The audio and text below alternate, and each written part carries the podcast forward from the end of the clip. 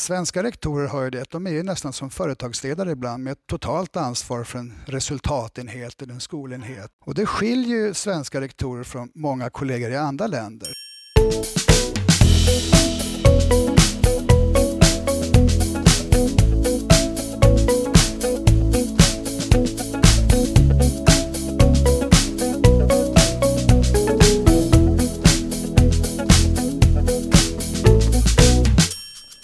Hej och välkommen till Skolprat, en podd om skola, undervisning och lärande. Vi heter Karin Rådberg. Och Marcus Brunfeldt. Och vi arbetar som, eller jag arbetar som projekt och utvecklingsledare och biträdande rektor. Vad jobbar du som Marcus? Ja, jag är biträdande grundskolechef. Och idag ska vi prata pedagogiskt ledarskap och skolutveckling med Niklas Rönnström. Niklas är docent och universitetslektor vid institutionen för pedagogik och didaktik vid Stockholms universitet. Niklas har också bland annat skrivit böckerna Att förbättra skolor med stöd i forskning från 2021 och Att leda skolor med stöd i forskning från 2018. Niklas var tidigare utbildningschef för rektorsprogrammet vid Stockholms universitet men jobbar nu mest med forskningsledning, forskning och forskningsstöd till Skolverket och med mycket, mycket annat på agendan. Hej Niklas! Vad kul att du vill vara med i Skolprat. Ja men hej, vad kul att få vara med. Självklart. Eh, hur mår du idag? Jag mår bra. Jag är lite hes idag, men jag har semester faktiskt i januari månad, så det är lite skönt. Hinner man läsa och träna och tänka på annat än bara jobb. Så är det. Eh, vår presentation av dig lämnar ju trots allt en del luckor för du verkar vara en person med väldigt många järn i elden. Eh, skulle du kunna berätta lite grann om dig själv och egentligen vilka dina drivkrafter är inom utbildningsfrågor och specifikt och kanske skolledarskap? Ja, men lite kan jag väl säga. Alltså det här med jag verkar ju ha fastnat för utbildning, om jag ska förstå mig själv så. Utbildning, skola och lärande egentligen. Och det har alltid intresserat mig. Och eh, faktiskt är den röda tråden egentligen i hela mitt yrkesliv. Jag tycker det är viktigt det där. Det är så pass viktigt så att det är både en rättighet och en kollektiv nyttighet. Jag tycker det är spännande för att utbildning är föränderligt. Det är inte samma sak idag som det var igår. Och jag tycker faktiskt att utbildning är kul just därför att det inte är så himla föränderligt heller. Utan det verkar som att skolor ser ungefär ut likadant igår som de gjorde idag, alltså som generationer sedan. Eh, jag tycker det är särskilt kul med utbildningsfrågor för att alltså utbildningssektorn är ju så ofantlig. Den är inte bara offentlig. Så det här är ju så otroligt många grupper som har åsikter, tyckande om vad utbildningen ska syfta och varför den inte syftar till bra saker. Så jag tycker det är ett jättespännande, dynamiskt fält att forska om och arbeta i. Så jag kan se det. Jag har jobbat som lärare tidigare också, som skolledare innan jag blev forskare. allt jag gör tycks ju handla om utbildning. Då. Mitt intresse för skolledarskap det tror jag nog kommer Eh, mest, det har jag väl alltid haft, men tydligast när jag började jobba på rektorsprogrammet vid Stockholms universitet och sen när jag blev utbildningschef där som jag var mellan 2012 och 2020. Sen dess har jag nästan enbart sysslat med forskning om och utbildning av skolledare, skolutveckling och framförallt kanske förändringsledning. Så det är det, det, är det som verkar vara mina teman. Och sen tycker jag det är jättelärorikt att möta just rektorer och skolledare faktiskt. Skönt för oss också att få träffa folk som verkligen brinner för det här, för med utbildning och ledarskap nu när vi är inne på ledarskapsspåret. Karin, du som, som sagt, du är rätt så ny i rollen som biträdande rektor, jag har några år bakom mig som rektor. Så att det, är liksom, det är nästan så att det är rektorn och skolledarskapet som står i centrum idag. Vi hade ju förmånen Niklas att, att få lyssna på dig i när vi hade en konferens i Almåsa i september förra året då du föreläste för just en ganska stor grupp rektorer. Och då var det några begrepp som du, som du lyfte fram särskilt och som, som vi tog till oss ganska mycket av. Dels det här begreppet organisatorisk kapacitet och ledarskapskapacitet. Vad kan det här innebära i praktiken om man skulle ta det här med typ en skolas organisatoriska kapacitet? Hur får man fatt i den? Ja, risken är att man blir lite teknisk nu när man ska svara på det där. Men man kan ju tänka sig, jag är förtjust i, i två begrepp, kapacitet och kanske till och med kapabilitet som börjar bli allt vanligare att man använder. Och det har att göra med att man kan tillskriva både individer och organisationer förmågor. Va? Alltså saker som individer som subjekt kan göra och organisationer kan göra. Alltså sånt man kan göra om man faktiskt också gör. Och tittar man på en skola då så behöver man ju bygga kapacitet för en massa olika saker på organisatorisk nivå Eh, som har att göra med de uppgifter en skola ska lyckas göra. Och då är det ju inte bara individer som gör det utan då är det alltså att få ihop undervisning, elevhälsa, samverkan, verksamhetsutveckling. Det kräver att man kan bygga den förmågan på organisationsnivå. Då handlar det kanske på en organisatorisk kapacitet. Hur samordnar man mängder med resurser och individer mot sådana viktiga uppgifter som man kan göra och som inte kan reduceras till enskilda individer utan just när skolan jobbar som ett kollektiv, man jobbar som en organisation. Och när vi sågs på Almåsa då tror jag, är jag ganska säker på att det bara var förbättringskapacitet som jag talade då om i ljuset av alla möjliga kapaciteter som skolledare har behov att bygga. Kapacitet för vardagen och sånt. Men där var det just förbättringskapacitet. Och då handlar det specifikt om hur man då leder, samordnar och följer upp förbättringsarbete eller förändringsarbete. Och idag finns det ju massa olika skäl att bygga sån kapacitet i en skola. Ett har ju att göra med juridiska skäl. Om man tänker sig att skolan ska ju se till att elever når så långt som möjligt idag. Och Det gör att man blir ju aldrig färdig med sitt förbättringsarbete. Så det här med kapacitet att eh, jobba med ständig förbättring blir ju alltmer aktualiserat. Sen vet vi också att ni vet, politiker har ju också en tendens att vilja lägga på skolor mängder med uppdrag. Allt från digitalisering till att öka resultat och likvärdighet och Agenda 2030 och så vidare. Och Det är också att skolor behöver ha en beredskap för att jobba med förbättring och förändring. Och här kan man lämna upp flera olika skäl. Professionella skäl, empiriska skäl till varför skolor behöver bygga just kapacitet till förbättring idag. Men ett har också att göra med att de föreställningar som vi kanske har haft om skolförbättring oftast har varit lite för förenklade för att de ska kunna bära frukt. Därför skola och skolutveckling är ganska komplext. Så tänker jag om det. Så att, så att, grunden är liksom att det finns ändå en, en solid organisation som vi hela tiden, vi slår oss inte till ro utan vi hela tiden kämpar för att utveckla den och på så sätt också i sin tur utveckla individerna. Eh, är det mycket den kombinationen, organisation kontra individ också? Ja precis, och då kan man tänka sig att en organisation vore inte så mycket utan dess individer.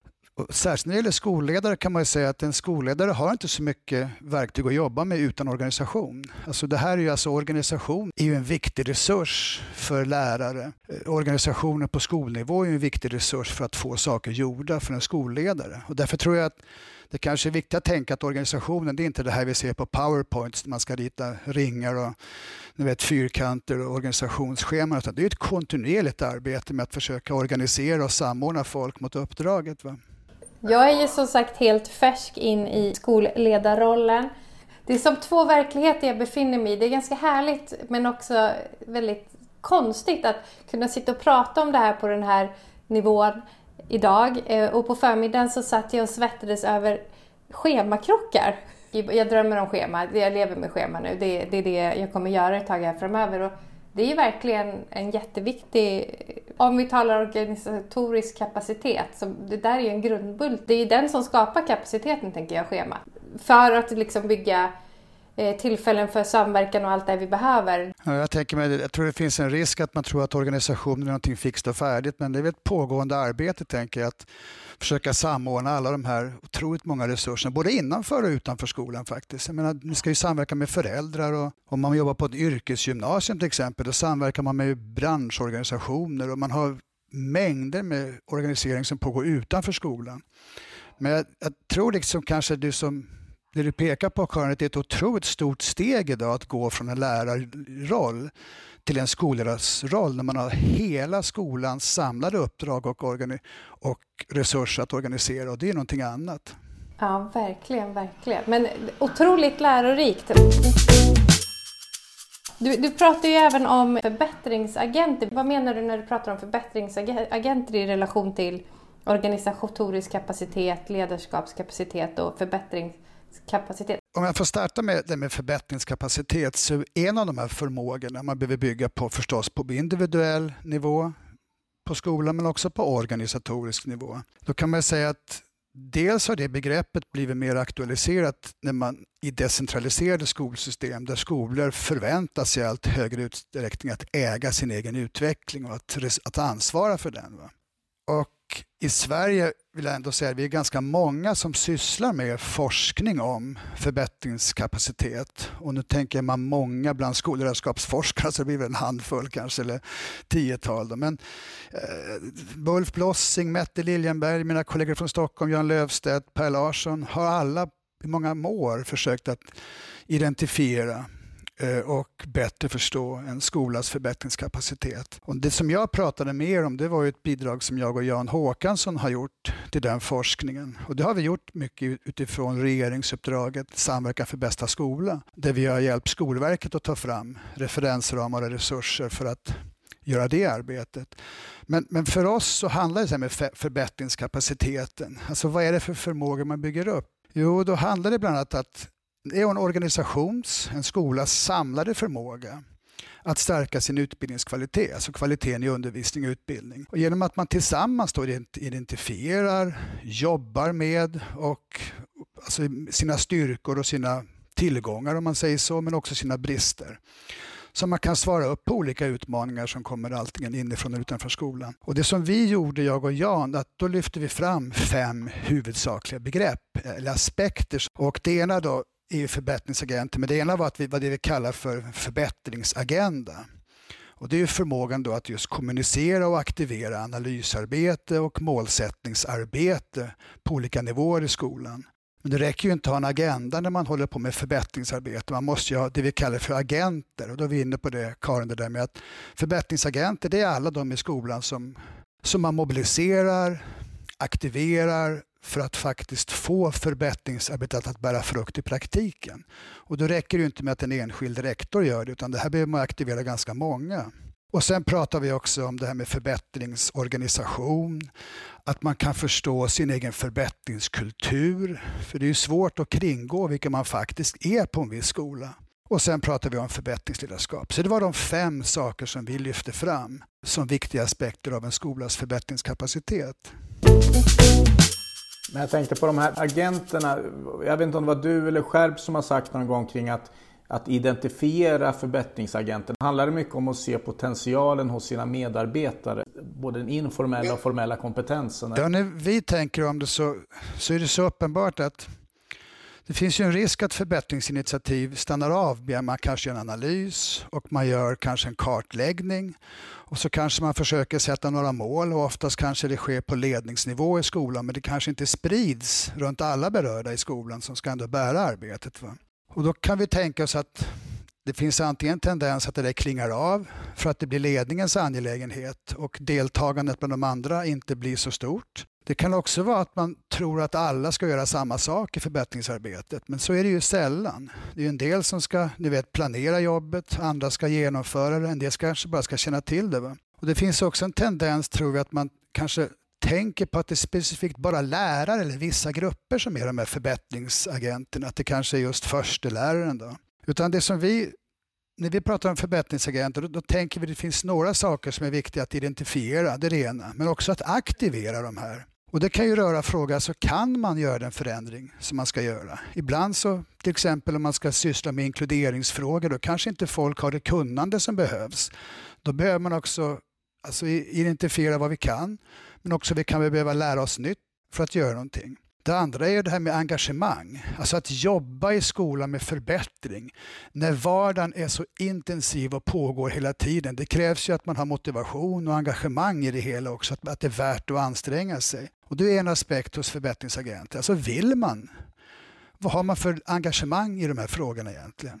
En tredje aspekt som vi menar med förbättringsagenter det är med, med deltagande. Man måste ha utrymme att göra det här också. Folk måste ju få chansen att prioritera och ha utrymme att jobba med förbättringsarbetet. För annars finns det ju en risk att det drunknar i den här ganska intensiva vardagen. Och Sen kan man tänka sig andra aspekter av förbättringsagens. Alltså vågar man ta egna initiativ eller kanske man tror att man måste vänta på rektorn eller försteläraren eller det är kanske en extern forskare som är någon stjärna som är i skolan så man kanske inte vågar ta initiativ, man är rädd att få göra fel. Och Sen tror jag också det med mandat. Man kan behöva kommunicera mandatet. Det är Karin och Marcus som har fått ett uppdrag att driva det här så alla känner till det. Så att förbättringsagenter det är för mig kunnande, viljande, deltagande och att man vågar och att man får bedriva förbättringsarbete. Och det där kan vara klokt att som skolledare identifiera. Vad har vi för möjliga förbättringsagenter i den här frågan, i den här problematiken? Och så kan man fundera på hur ska man då mobilisera dem och aktivera dem. Men det där tänker jag också måste väl hänga ihop med hur solid och professionell organisationen är så att det inte bara blir så personbundet. För det finns ju, ibland tycker jag man se tendenser kring utvecklingsarbete stannar av när en eller ett par nyckelpersoner, det kan vara rektorn ibland eller några drivande lärare som, som lämnar skutan. Att, att man ser kanske mer som roll än som en suverän person. Kan det vara lite åt det hållet också? Ja, precis. Och det där är också viktigt. Man tänker på den organisatoriska förmågan så att det inte bara är individen som äger en fråga.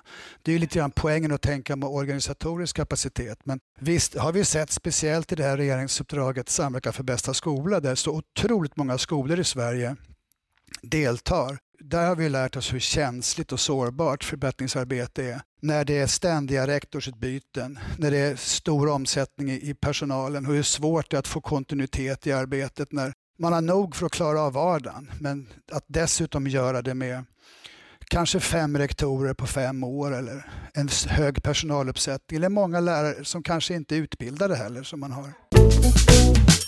Ja men verkligen.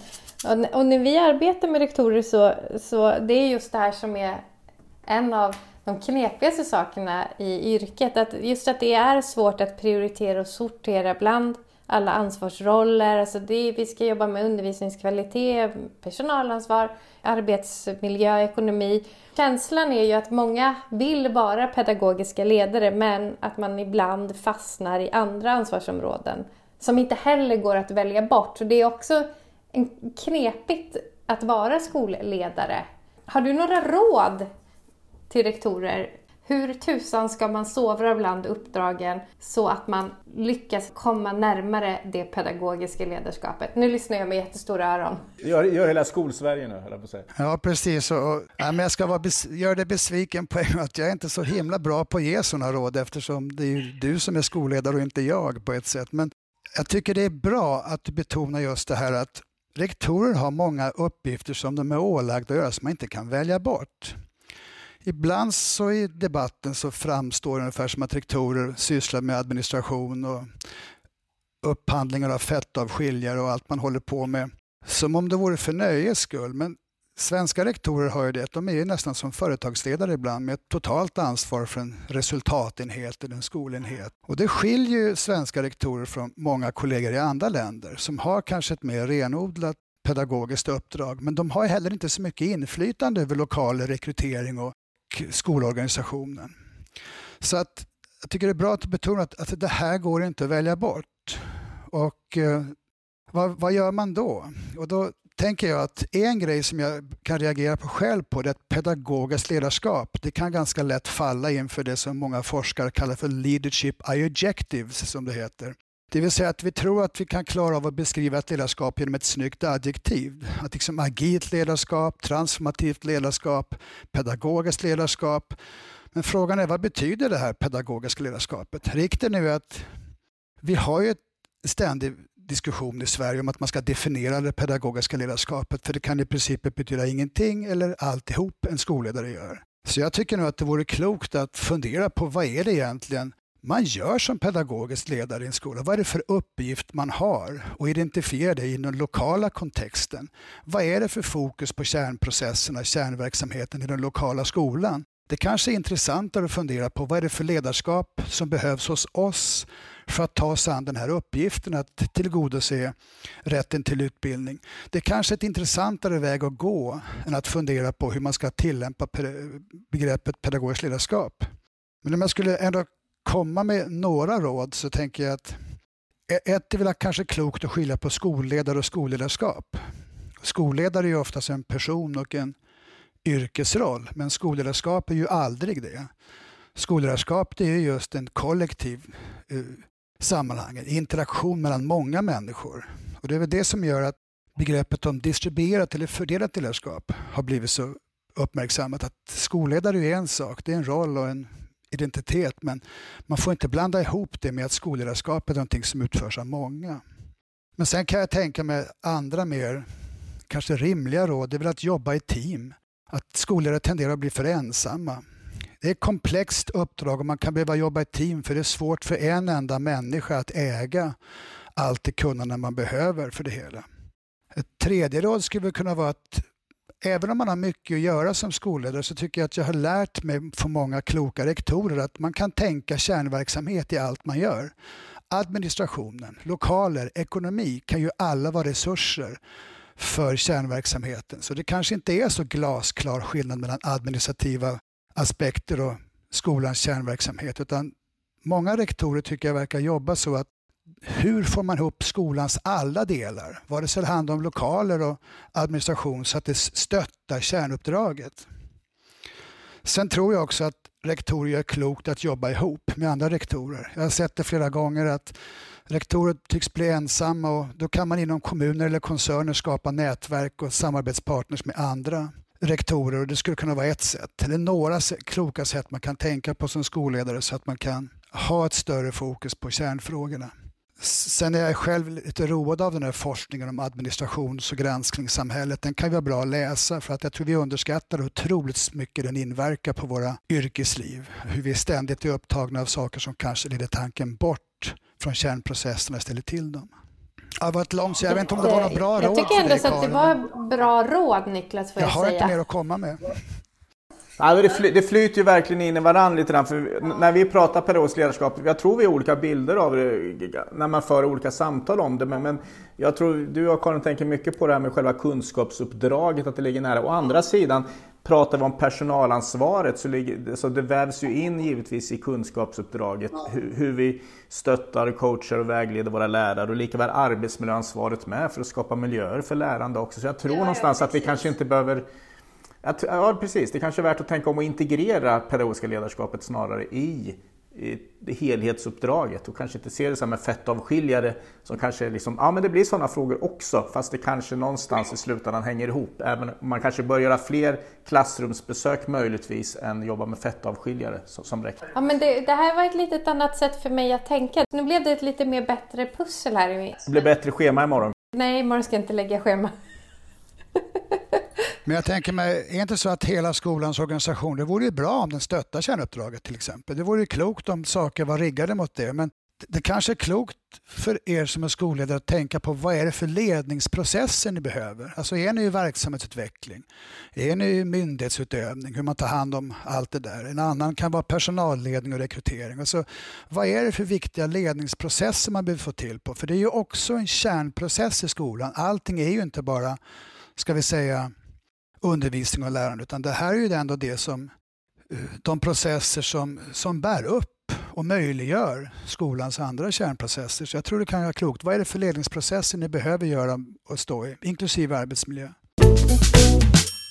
Ja, du var inne på det här mycket också, med, med, som rollen som skolledare att, och skolledarskapet i sig. Och, och, vi, vi jobbar ju, både Karin och jag har jobbat ganska mycket med det som, och diskuterar mycket kring betydelsen av att utveckla vår organisation rent professionellt. Alltså kring, och begreppet distribuerat ledarskap har vi jobbat med en period nu när det gäller liksom att vi, vi, vi vill försöka få till system med tydliga ansvarsroller, kommunikation i de olika leden. Det vill säga att just kanske för att försöka mer renodla rollen för rektorn, skolledaren som, som mer visionärt och mer framåtsyftande. Men Eh, vad vi oftast brottas med är alltså att man dels ska försöka distribuera och delegera men samtidigt hålla kvar det här yttersta ansvaret för i stort sett allting.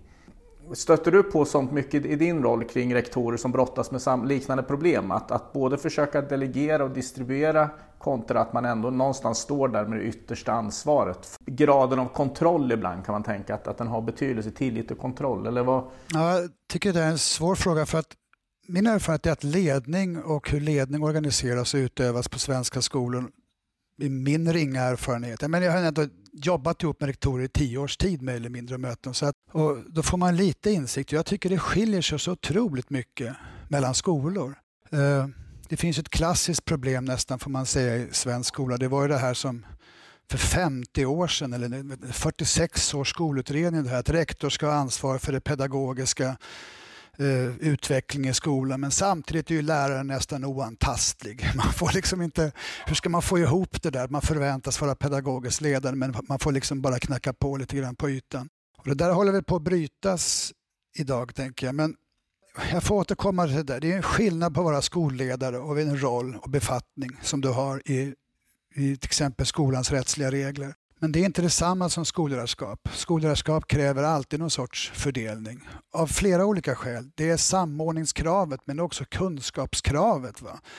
Alltså, vad behöver man kunna som en sorts ledningsfunktion? Och det är därför jag tror att jobba i team, aktivera flera, det tror jag är jätteviktigt för skolans uppdrag är för komplext och skolans ledningsprocesser är för många för att en enskild person ska kunna har med dem att göra. Och då, då, vet jag att många rektorer brottas med det att skollagen så starkt pekar ut rektor som ansvarig och många huvudmän gör väl det också, så att man riskerar att inte riktigt ta på allvar nödvändigheten eller ha svårt att hävda nödvändigheten för deras ledarskap. Men varför ser det så olika ut? Då? Är, det, är det skolan i sig som fenomen att det ser olika ut, skolledarskapet? Ja, jag tror det. Jag tror att vi har fortfarande att vi präglas av en syn på normalskola, normallärare och normal, normalrektor. Men tittar man på svenska skolor idag, först alla skolformer vi har, eller hur? Alltså vi har för, grund, yrkessär, grundsär, sameskola skola, särskilda utbildningsformer. Det ställer olika krav på, på, på ledarskapet i skolan för att uppgifterna är lite annorlunda. Men också att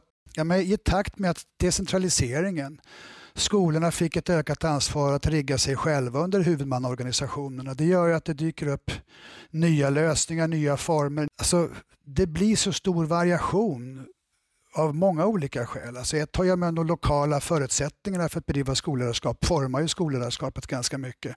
Så jag tror det finns en myt, Marcus, som det vi fortfarande tänker om en normalskola, en standardskola som när vi öppnar ögonen och ser hur det ser ut i verkligheten så skiljer sig skolor och framförallt ledningsfunktioner ganska mycket åt. Men det är väl där komplexiteten ligger också, tänker jag. Att, att, liksom att, att det är ändå en levande organism. Om vi har liksom 500 elever alltså, som också går igenom sina perioder i livet. Vi har ett antal föräldrar. Det är många personer inblandade också som präglas av samhället, vad som händer runt om. Så det, jag, jag, tror egentligen folk utifrån ibland har svårt att förstå den komplexiteten när man själv kanske fullt ut inte ser den heller alla gånger. För det, tittar man på rektorer, man kan prata med dem samma dag. En, en är inne och gör lektionsbesök systematiskt, en sitter i medarbetarsamtal, en tredje surrar ett handbollsmål. Eller något. Uppdraget är brett och, och praktiken är bred också på något sätt. Nej, och så att det här är inte ett givet uppdrag. Alltså skolledarna får ju också forma och ta på allvar, skapa utrymme och forma sitt uppdrag också. Att man inte bara halkar med och blir för reaktiv. Men jag tycker det är en bra bild att måla upp. Men visst, svenska skolor det är inte skola utan det är skolor, verkar det vara så. Men du var inne på ett lite tidigare med kring internationellt, så att, att det kan se lite annorlunda ut. Hur står sig svensk skolledarskap? Eh, eh, går det att jämföra med andra länder när man tittar på sånt? Eller hur, hur, finns det något vi kan lära? Finns det något vi kan lära ut? Eller? Jag tycker det där är en jättesvår fråga för att det första, hur står sig? Vad betyder det? Då pratar vi om hur effektivt det är eller att vi är lika eller olika på något sätt. Men jag, alltså jag gillar ändå, för vi gör ju internationella jämförelser hela, dag, hela tiden idag. Alltså det, är, det har ju blivit allt viktigare i skolan. Och det man kan se att Alltså, varför jag ofta är ovillig att generalisera, förutom att det kan handla om rent okunskap från min sida, det är ju just svårigheter att generalisera eftersom det ser så olika ut. Och att generaliseringar kan ibland göra oss blinda för hur olika saker är. Men man kan väl säga att det är både policy och i forskning om skolledarskap så är det väl ändå en huvudfråga som har varit sista decennierna som jag uppfattar det. Och det är att man har försökt att kartlägga och på något vis framgångsbestämma relationen mellan skolledarskap och mellan elevers mål, måluppfyllelse och kunskapsresultat. Det har ju varit den stora frågan som policymakers och forskare har ägnat mycket möda åt. Och där är det ju väldigt mycket forskning som har gjorts och väldigt mycket, eh, ja, det är tonvis med litteratur som har publicerats om den frågan. Men en utmaning är att om det börjar bildas en global, global norm för skolledarskap som just handlar om den relationen, då kan man ju fundera på, alltså, vi i Sverige och nordiska kontexter, vi brukar ju ha en bredare syn på uppdrag som inkluderar kanske ni vet, demokrati och elevhälsa och inflytandefrågor. Och då måste vi fundera på hur vi kan bredda den synen kanske så det matchar de förväntningar vi har på skolan som kan vara bredare på många sätt än i många andra länder. Och det gäller ju också rektors, ungefär som vi nyss var inne på, rektors komplexa uppdrag. Att det handlar kanske inte bara om resultatfrågor, det handlar om elevhälsa, det handlar om ett ganska stort paket med uppgifter som en rektor har att göra. Så om jag skulle få välja, ja, alltså välja en sak som jag tycker jag själv är intresserad av. Jag träffar ju många skolledare från andra länder och har ju förmåga, förmånen att få föreläsa i andra länder också. I många andra länder har man ju utvecklat standarder för skolledare, yrkeskunnande. Man har standardiserat det på olika sätt och i Sverige har vi ännu inte gjort det men det föreslås i olika utredningar. Men för mig så blir det intressant det att jag tror en riktig utmaning vi har i Sverige att göra i ljuset av de här sakerna jag sa nyss, det är att försöka identifiera och utveckla vad rektorsyrkets kunskapsbas, vad behöver man kunna och göra när man är rektor? Idag knyts ju vårt rektorsyrke och rektorsfortbildning väldigt mycket till alltså skollagen och rektors roll i den. Men man kan fundera på vad, och framförallt begreppet om styrkedjan och rektors roll i styrkedjan. Och jag ser ju många koncerner och också skolhuvudmän kommuner som gör egna kompetensprofiler för sina rektorer. Men jag tycker det är intressant att fundera på, givet det uppdrag för skolan som vi vill realisera i Sverige idag. Vad behöver svenska rektorer kunna och göra i sin yrkesutövning då? För vi kan inte lita blint på den internationella forskningen här. Vi kan inte bara hämta modeller från andra länder för de, vi har en agenda i Sverige som kanske är specifikt eh, för, för, vårt land och vår kultur och vår nation som inte vill göra upp med. I alla fall delvis är det väl så. Så då tänker jag att det hjälper inte att hänvisa till krav och allomfattande idéer. Så jag tror vi behöver en rejäl debatt, forskning och samverkan och utvecklingsarbete på nationell nivå i Sverige. Vad är rektorernas kunskapsbas? Vad består deras professionella yrkesgärning i? Det är vad jag skulle vilja lyfta fram där. Och är själva rektorsprogrammet i dagsläget, är de inne på det spåret? För det är väl fortfarande de här delarna med både med ledarskap och mål och resultatstyrning och juridiken och de här bitarna med. Är, är vi inne på rätt spår liksom, kring att utbilda rektorer idag? Jag tycker det som är det svenska rektorsprogrammet liksom är ju också i linje tycker jag, med många andra nationer, det vill säga att man försöker knyta rektorernas kunnande mycket mer till de statliga kraven man har på rektorerna. Va? Och då får vi det här att, att rektors kunskapsbas som det formuleras nu när Skolverket eh, bland annat artikulerar eh, rektorsprogrammet, men det görs ju i samverkan med lärosäten i Sverige. Men då är vi fortfarande väldigt nära just de rättsliga reglerna och skollagen och, de, och de krav som ställs på rektor i form av ni vet, rätten till utbildning och likvärdighet och kompensatoriskt uppdrag och kvalitetsarbete. Men det är en liten annan fråga för vad, vad behöver man kunna och vad är det för kunskaper och vad är det för färdigheter man behöver för att kunna axla det här uppdraget. Det, där tycker jag fortfarande vi behöver jobba mycket mer. När du pratar om standardisering, då menar du egentligen att renodla uppdraget eller du menar att renodla kompetens? Eller är det... Det, det man har försökt göra i många länder, jag är inte så säker på att det är så bra. Jag skrev en artikel om det för några år sedan, men jag blev intresserad av det för att då kan jag se att i Holland, Tyskland, USA, Korea, Kina, många andra länder, där försöker man på något vis att någonstans genom att forskningsförankra, göra standarder, det vill säga framgångsvillkor eller framgångsfaktorer som rektorerna ska behärska i sitt arbete. Då.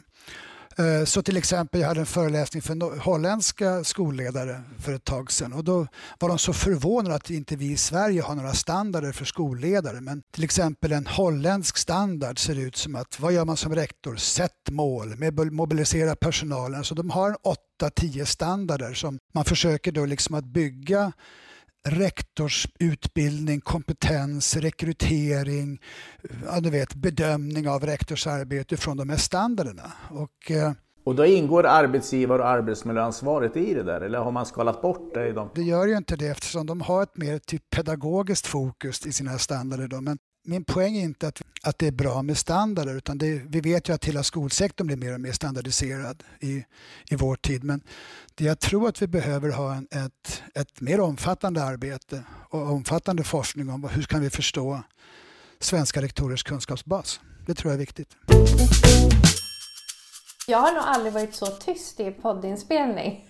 Jag sitter och tänker och bearbetar det, det, det, det, du pratar om Niklas. Men jag tänker att jag kan ju avsluta, för vi, vi är på väg mot, mot slutet av denna väldigt intressanta podd. Och vi brukar avsluta våra avsnitt med att vår gäst får skicka med några råd till våra lyssnare. Och idag så tänker vi ju att det är skolledare som lyssnar framförallt, eller som har störst nytta av, av det här kanske. Eh, så vi skulle önska att du skickar med dina bästa råd, kanske tre brukar vara lagom, till skolledare när det gäller att bygga en skola med god, god undervisningskvalitet, men också trygghet och trivsel för både elever och medarbetare. Ja, det där är, tycker jag är otroligt svårt att ge råd. Och det är väl kanske inte det som jag är bäst på, men nu har jag ju faktiskt lyckats, av en ren händelse Karin, fundera på tre stycken råd som jag skulle vilja ge. Och då hämtar jag det, då är det råd från mig utifrån det jag kan, faktiskt kan någonting om. Och då tänker jag att det ena jag har med förbättrings och utvecklingsarbete som vi har berört lite grann här i, i podden. Då. Och det är väl sådär att det är väl väldigt bra om man kan se till att de underlag som man har för skolförbättring eller för olika insatser i kvalitetsarbetet, att man faktiskt hämtar det från den egna skolans faktiska praktiker. Och det andra, att se till att det här förbättringsarbetet då designas så att man kan föra tillbaks lärdomar från det till de där praktikerna som de faktiskt var menade att de skulle göra skillnad i. Det kanske låter trivialt att jag säger så, men nu är min erfarenhet så att det inte alltid så att man bedriver kvalitetsarbete eller liknande saker med underlag från den egna verksamheten, utan det kan ju vara att man känner sig tvingad att göra som alla andra gör eller att man får direktiv från olika håll vad som är bra att göra. Och jag tror det är så otroligt viktigt att bygga kunskap om den egna skolan. Och det andra är att det finns ju också väldigt viktigt att